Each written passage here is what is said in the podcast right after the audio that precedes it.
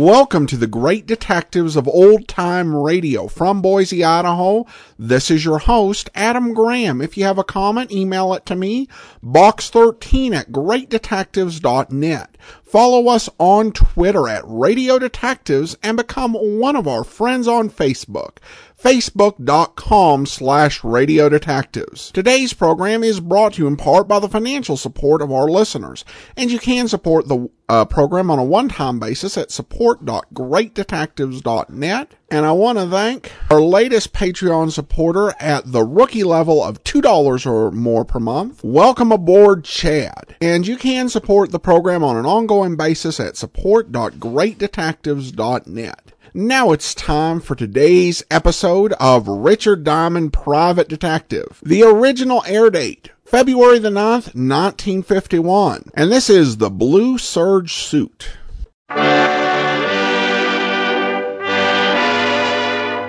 Dick Powell as Richard Diamond, Private Detective.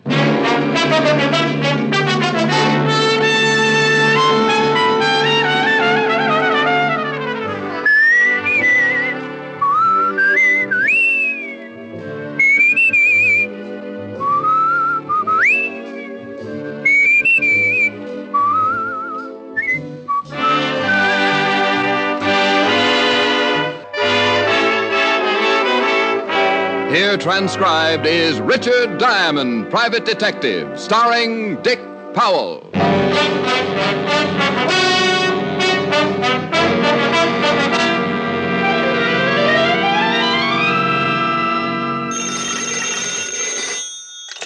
Diamond Detective Agency. Put up or shut up.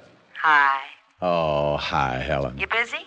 Oh, like a hibernating bear. No business? I've seen more action in a bankrupt turtle farm. Oh, things can't be that bad. I'm even getting an echo in here. Rick. Really? Listen. Hello? Hello? See? Rick, was that really an echo? Now, wait a minute. Hey, my girl wants to know if you're really an echo. I beg your pardon. Uh, honey, I'll call you back. This echo has a man with it. Bye. Bye. Can I help you, sir? I am looking for Mr. Richard Diamond. Why? Now, that's an extremely unique question. I want to sell him 10 tons of pig iron. Well, I'm very sorry, but I made a New Year's resolution that I wouldn't build another battleship until I paid up my bill at the automat.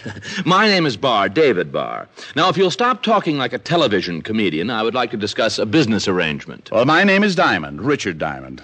And if you're rolling in money, I'd be very happy to discuss any arrangement you could dream up. How much do you charge, Mr. Diamond? Well, that depends. Anything short of a felony, a hundred a day in expenses. How earthy. Well, it keeps my ribs from showing. Have you ever heard of me, Mr. Diamond? Well, I have a feeling this may lose me a quick sale, but very frankly, Mr. Barr. Uh, no matter, I can see by your clothes that your wardrobe must be fashioned exclusively by popular mechanics. No. Well, okay, we've kicked it around. It's been fun, but I'm beginning to get winded. What do you want to see me for, Mr. Barr? I uh, want you to guard my store. Store? Yes, I have the most fashionable men's haberdashery and tailoring business on Madison Avenue. And you want it guarded? Perhaps I should give you some background concerning the disgusting incidents that led me to your, uh, uh, Office. for the lack of a more sordid description, yes, office. Hmm, I'm sure the whole background must be very disgusting. Two nights ago, my shop was vandalized. Somebody broke in and swiped something. Yes, yes. To be exact, one blue serge suit. One suit. One, one. I reported the incident to the police, and they summed it up with the same brilliant observation as you. To quote the sergeant, somebody broke in and swiped something. Now, uh, uh, look, Mr. Barr, don't tell me you want me to find that blue suit. No, this was not the end of the trouble, Mr. Diamond. Somebody lifted a hand painted tie, maybe? Uh, naturally, my employees were questioned, and the following day the police returned to their little precinct, satisfied that somebody had merely. Busted in and swiped something. Yes, yes, yes. Well, the following night, my shop was again the object of vicious vandalizing. This time, the party, or parties responsible, took every foot of blue serge material in the shop. Oh, now, wait a minute. First, somebody breaks in and takes one blue serge suit. The next night, all the blue serge material in the store is stolen. What's the matter? Did you run out of suits? All my suits are custom tailored, Mr. Diamond. Oh. My stock of finished merchandise is generally sparse. We complete only two or three suits a day. The missing blue serge was hanging with two other suits. The, property, of course, of one of my best customers. And the thief didn't touch the other two suits? No, no. And on the following night, the night of the second burglary, a gray flannel was left untouched. The suit and the cloth stolen were both blue serge. Uh, correct. Naturally, I had to order another stock of the same material. It's in the shop now, and I should not be able to sleep a wink unless I was certain that it was safe. and you want me to sit up with the blue serge? exactly. I am considerably interested in finding the motive behind these unusual robberies. Oh, well, this is certainly a first in my life. I've sat up with a lot of things, but never 15 yards of blue serge. The illustrious Mr. Barr handed me a $100 retainer, ran a white glove over the top of my desk like an inspecting general, made an observation on the pursuit of happiness, and went out of my office faster than a bad molar at a dentist convention. We had agreed to meet at his shop at 6 o'clock that evening. So I pasted the $100 bill to my instep, put the instep up on the desk, crossed the other instep over it, leaned back and dozed off, secure in the knowledge that money would never go to my head.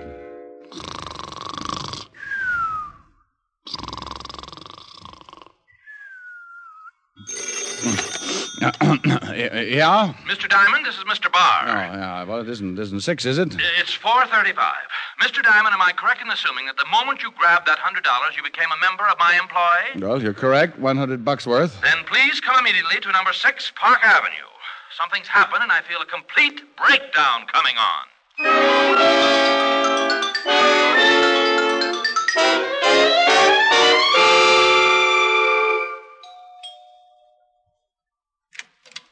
Oh, come in, come in. Oh, what's happened? Oh, if this keeps up, I may be living on dream pills. I've been eating them like peanuts. Well, maybe if you gave me a hint. I have been robbed. Well, didn't we go through this thing in my. Here, here, I've been robbed here in my apartment. What? I came home, took a bath, went in to get dressed, opened my wardrobe, and to my complete horror, found three. My only three blue serge suits were missing. Oh, no. A potent reaction. Oh, no. Now, why didn't I think of that? I can't imagine. It's certainly simple enough. We'll spend a whole day insulting each other after you solve this mystery. So for now, strain yourself and try looking like a detective with a $100 retainer in his pocket. Well, it's not in my pocket. But if we go into that, I'll leave myself wide open. Show me your wardrobe. Mr. Barr's apartment was as overdone as he was. I stepped down into the living room and found myself wading through a carpet that called for a dog sled to negotiate it. The smell of incense made me keep looking back over my shoulder for the dancing girls. He led the way into a bedroom that George Washington wouldn't have slept in without an armed guard and opened his wardrobe.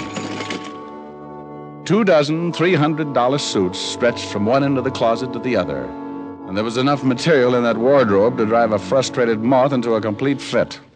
They were hanging, hanging right here in this space. You sure they couldn't be at the cleaners? They were here this morning. Oh, what's that on the bed? That's a blue serge suit. Mr. Diamond, that is the suit I was wearing when I came into your office. No, well, I was so busy looking at your money. I, Well, well, what is to be done? Well, I got to admit it's sure a strange one.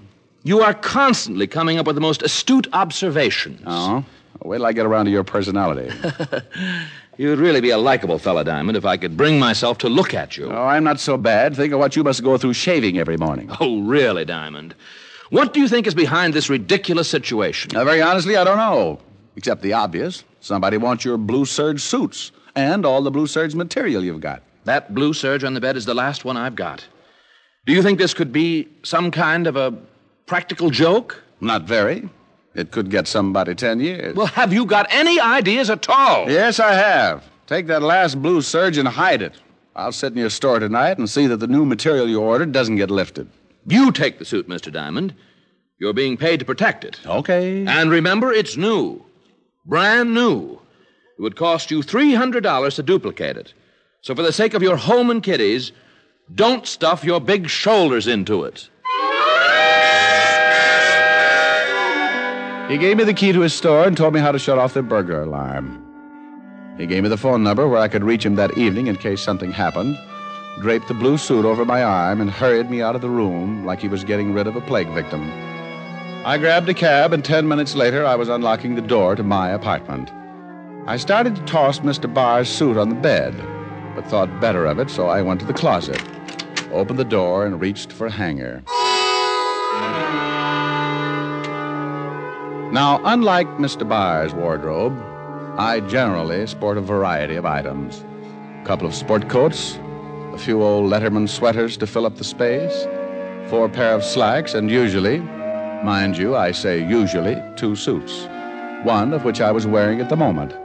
The other was a blue serge. Was was right, because where my blue serge suit once was, it wasn't.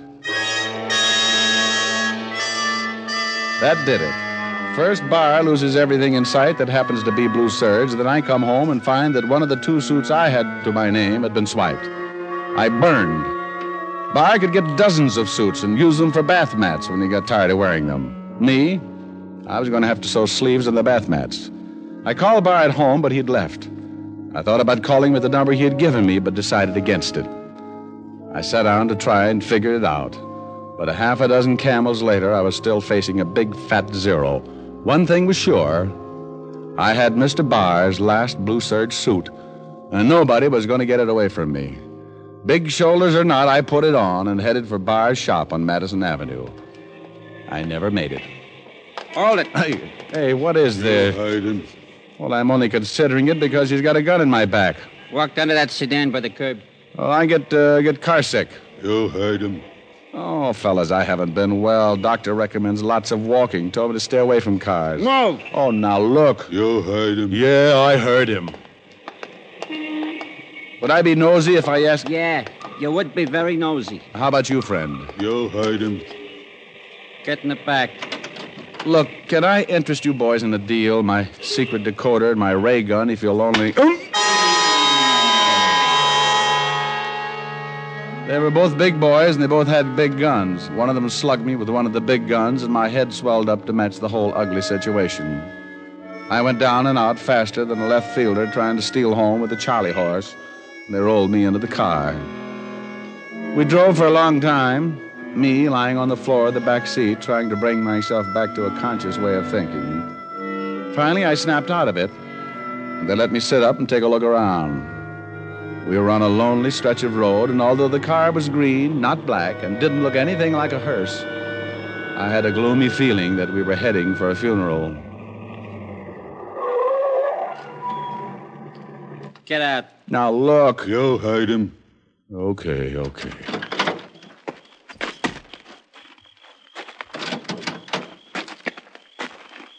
Look, fellas, the least you can do is tell me. Get out of that suit. Get out of the suit. You heard him. Take it off. Take it off quick. Well, I. Well, uh, okay. Would you would you mind turning your backs? You want to get belted again? No, no, no. I'll, I'll take it off. Take the coat, Hans. Yeah, Hunts. Here. Now the pants. Come on, come on. Oh, all right, all right. But it's cold. I'm getting goosebumps. Hand him the pants. There you are, Hunts. Oh, so you're the guys who've been after the blue serge suits. Walk him off the road, Hans. Yeah, what if a car came by, me in my hand painted shorts? Get him off far enough so they won't find him right away. Hmm? Move! Oh, now look. You heard him. Yeah, I sure did. And now back to Richard Diamond, Private Detective, starring Dick Powell.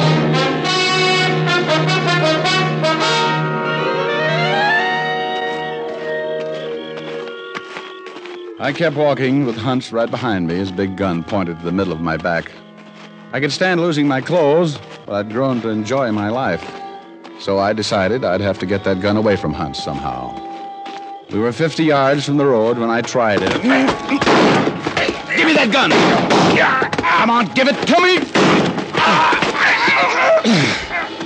Ah, I guess you didn't hear what I said.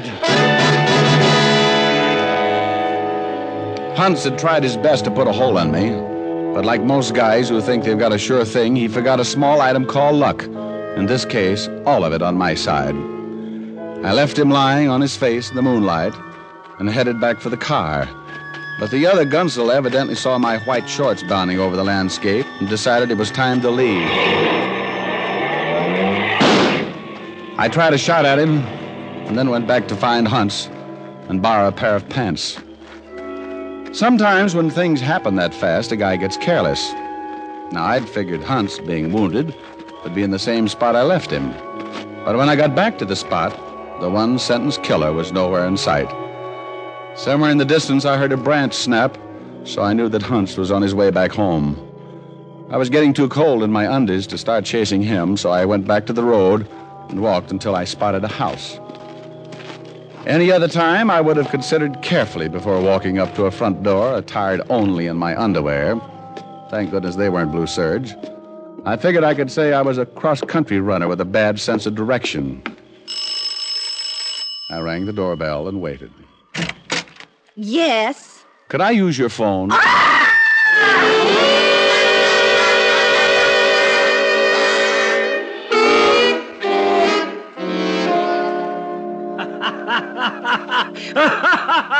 Oh, shut up, Walt. Boy, did you look silly when they dragged you in here.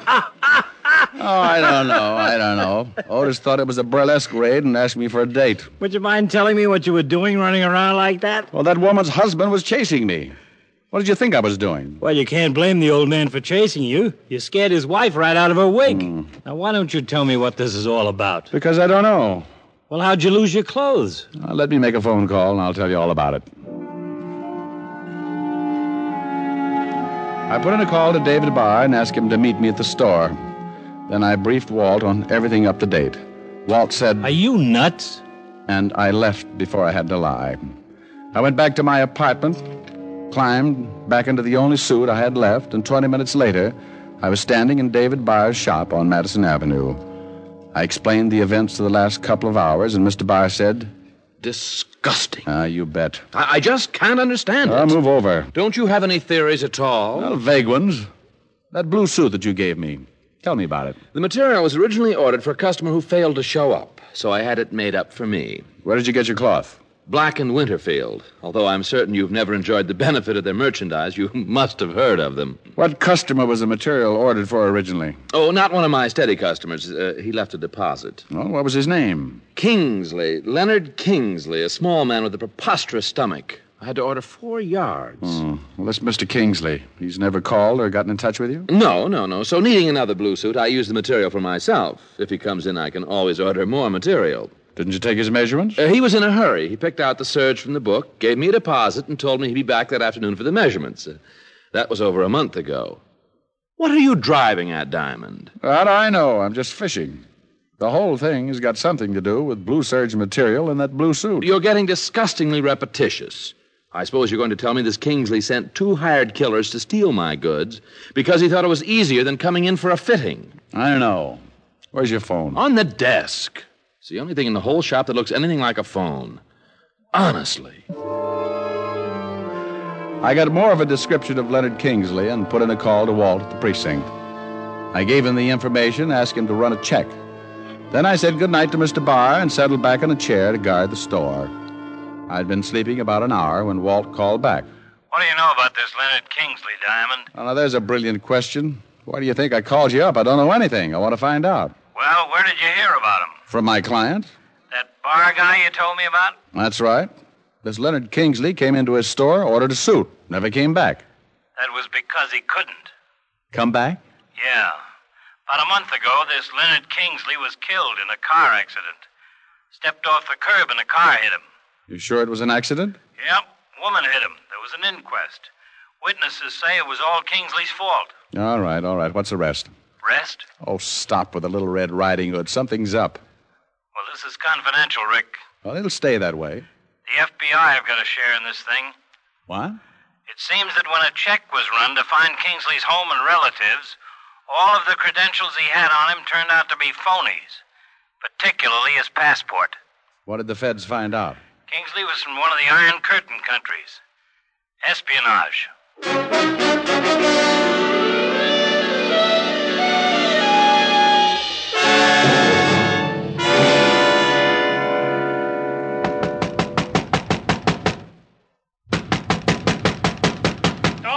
Right, all right. Well, Paul Revere with a shoulder holster. I want some answers, Mr. Barr. How many customers can you remember who came into your shop and ordered only one suit in the last year? Mm, half a dozen. How many never came back after they got the one suit? Well, what's the matter? That's peculiar. Everyone I can remember, and they're comparatively easy because most of my customers are steady. Go on, go on. What about these single customers? Every one of them ordered a blue serge. And you got all the material from Black and Winterfield? Yes.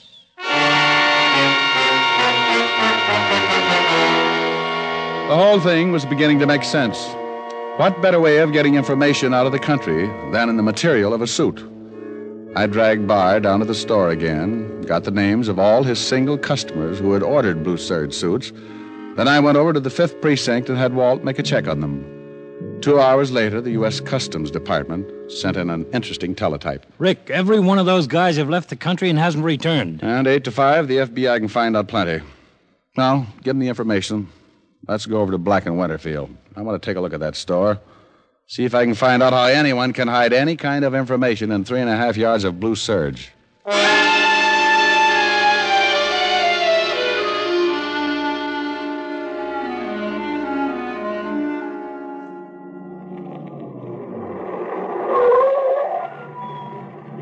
There it is. Dark. Yep, come on. What do you think you're going to do? Well, we're going in that store and take a look around. You can't do that. Not without a warrant. All right, Fatty, just so you won't disgrace that lovely badge, I'll go in first, and you can come in and arrest me for breaking and entering. Now, Rick, you wait a minute. Walt, they know I got away. We can't wait. I. Hey. What's the matter? What are you looking at? That car in the alley. What about it? Looks like the one those two killers took me for a ride in. Come on.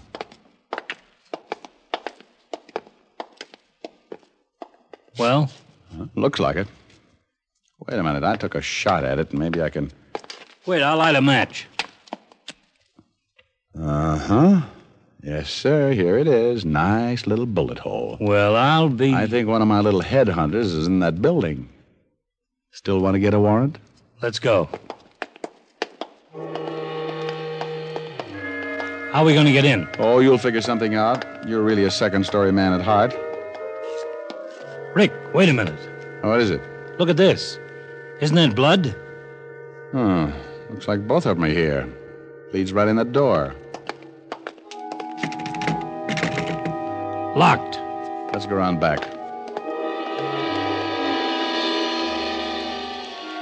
We ducked around back and spent the next ten minutes jimmying the window. And Walt couldn't have been more professional if he'd done time in Sing Sing.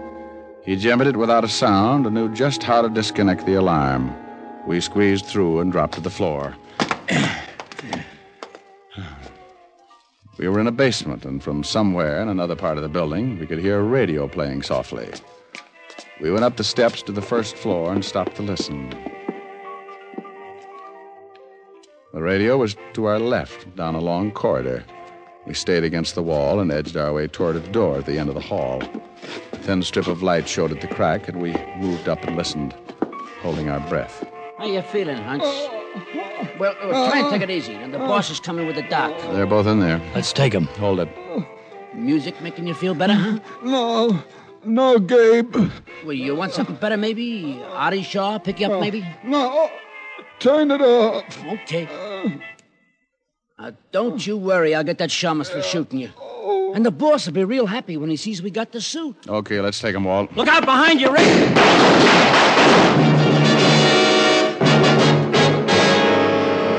It all happened so fast there wasn't any time to think. Suddenly, there were two men standing behind us in the hall. By the time the smoke cleared, both of them were down, and Walt and I were shaking like a hula dancer with a hot foot. Then, before we could catch our breath, Gabe came running out. I'll get him, Rick! No, no, I'll get him. You go in and take care of the wounded one. Walt went in after Hunts, and I took off after the other. I caught him just as he dove through the front door. Hold it! Okay, okay. I'm bleeding. I'm bleeding.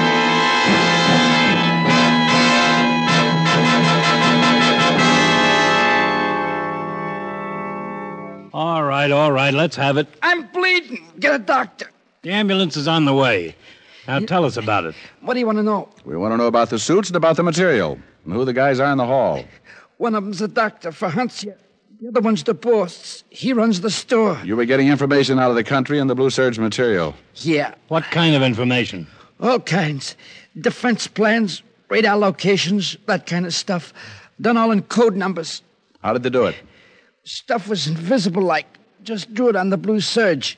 When the guy got out of the country, he'd take the suit and dip it in something. Then the writing come out. And when Kingsley got hit by the car, you found out he didn't have the suit. The boss did. How about it, Hunts? How do you feel? Uh, uh, why did you swipe my suit? We was tailing Barr. Saw him going to your office. Figured maybe he'd give you the suit. Well, there it is, Rick. How about it, Hunts? Your partner telling the truth? You heard him.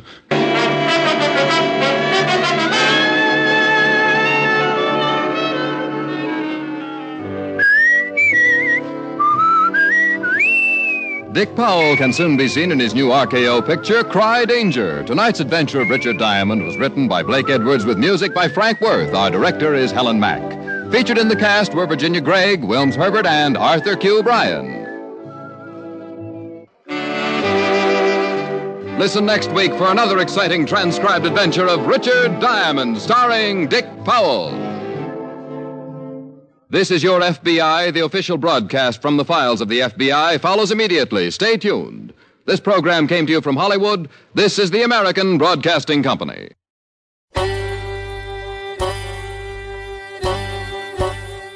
Hi, this is Andrew from OTRWesterns.com. I wanted to invite you to come take a look at our site where we put out podcasts of old time radio westerns. Check us out at OTRWesterns.com. You're listening to The Great Detectives of Old Time Radio with Adam Graham. Now let's get back into the show.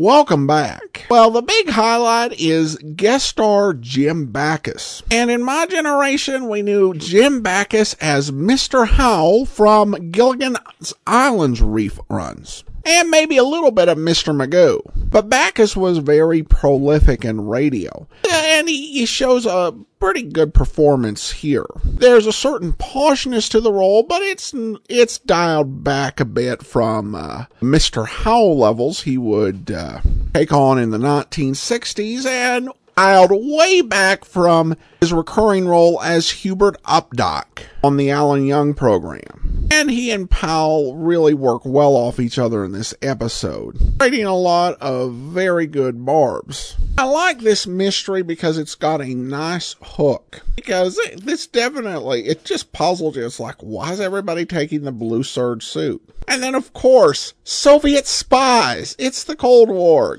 Good standby solution. So overall, I really enjoyed this one. All right, listener comments and feedback now. And now we turn to some feedback on the judge. Uh, listeners judging the judge.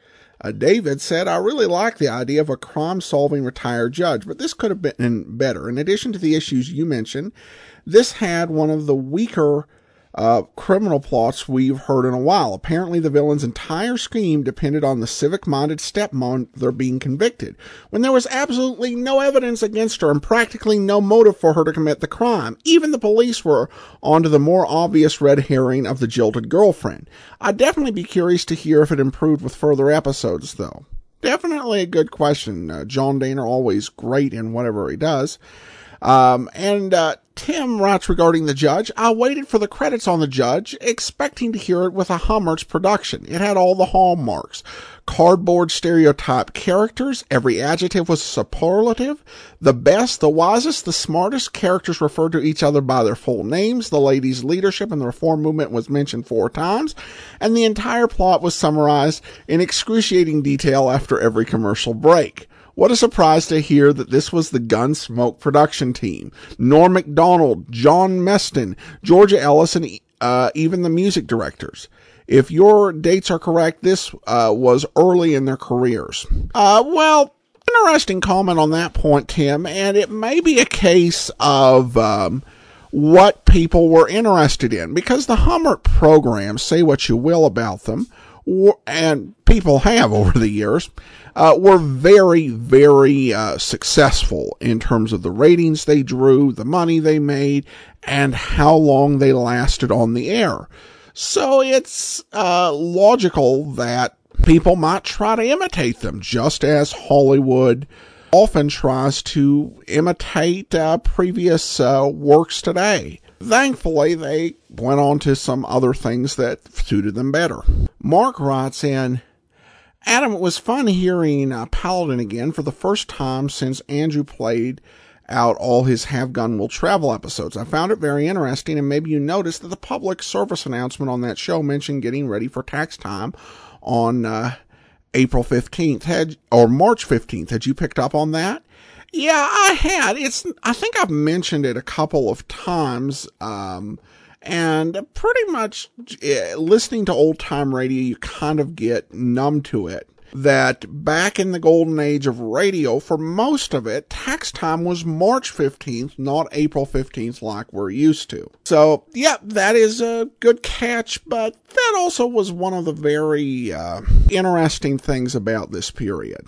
All right, well, that's all for now. If you do have a comment, send it to me, box13 at greatdetectives.net. Follow us on Twitter at Radio Detectives. You can also uh, write Adam Graham, P.O. Box 15913, Boise, Idaho 83715. That's uh, P.O. Box 15913, Boise, Idaho 83715. Follow us over on Twitter at Radio Detectives and check out our YouTube archive, youtube.greatdetectives.net.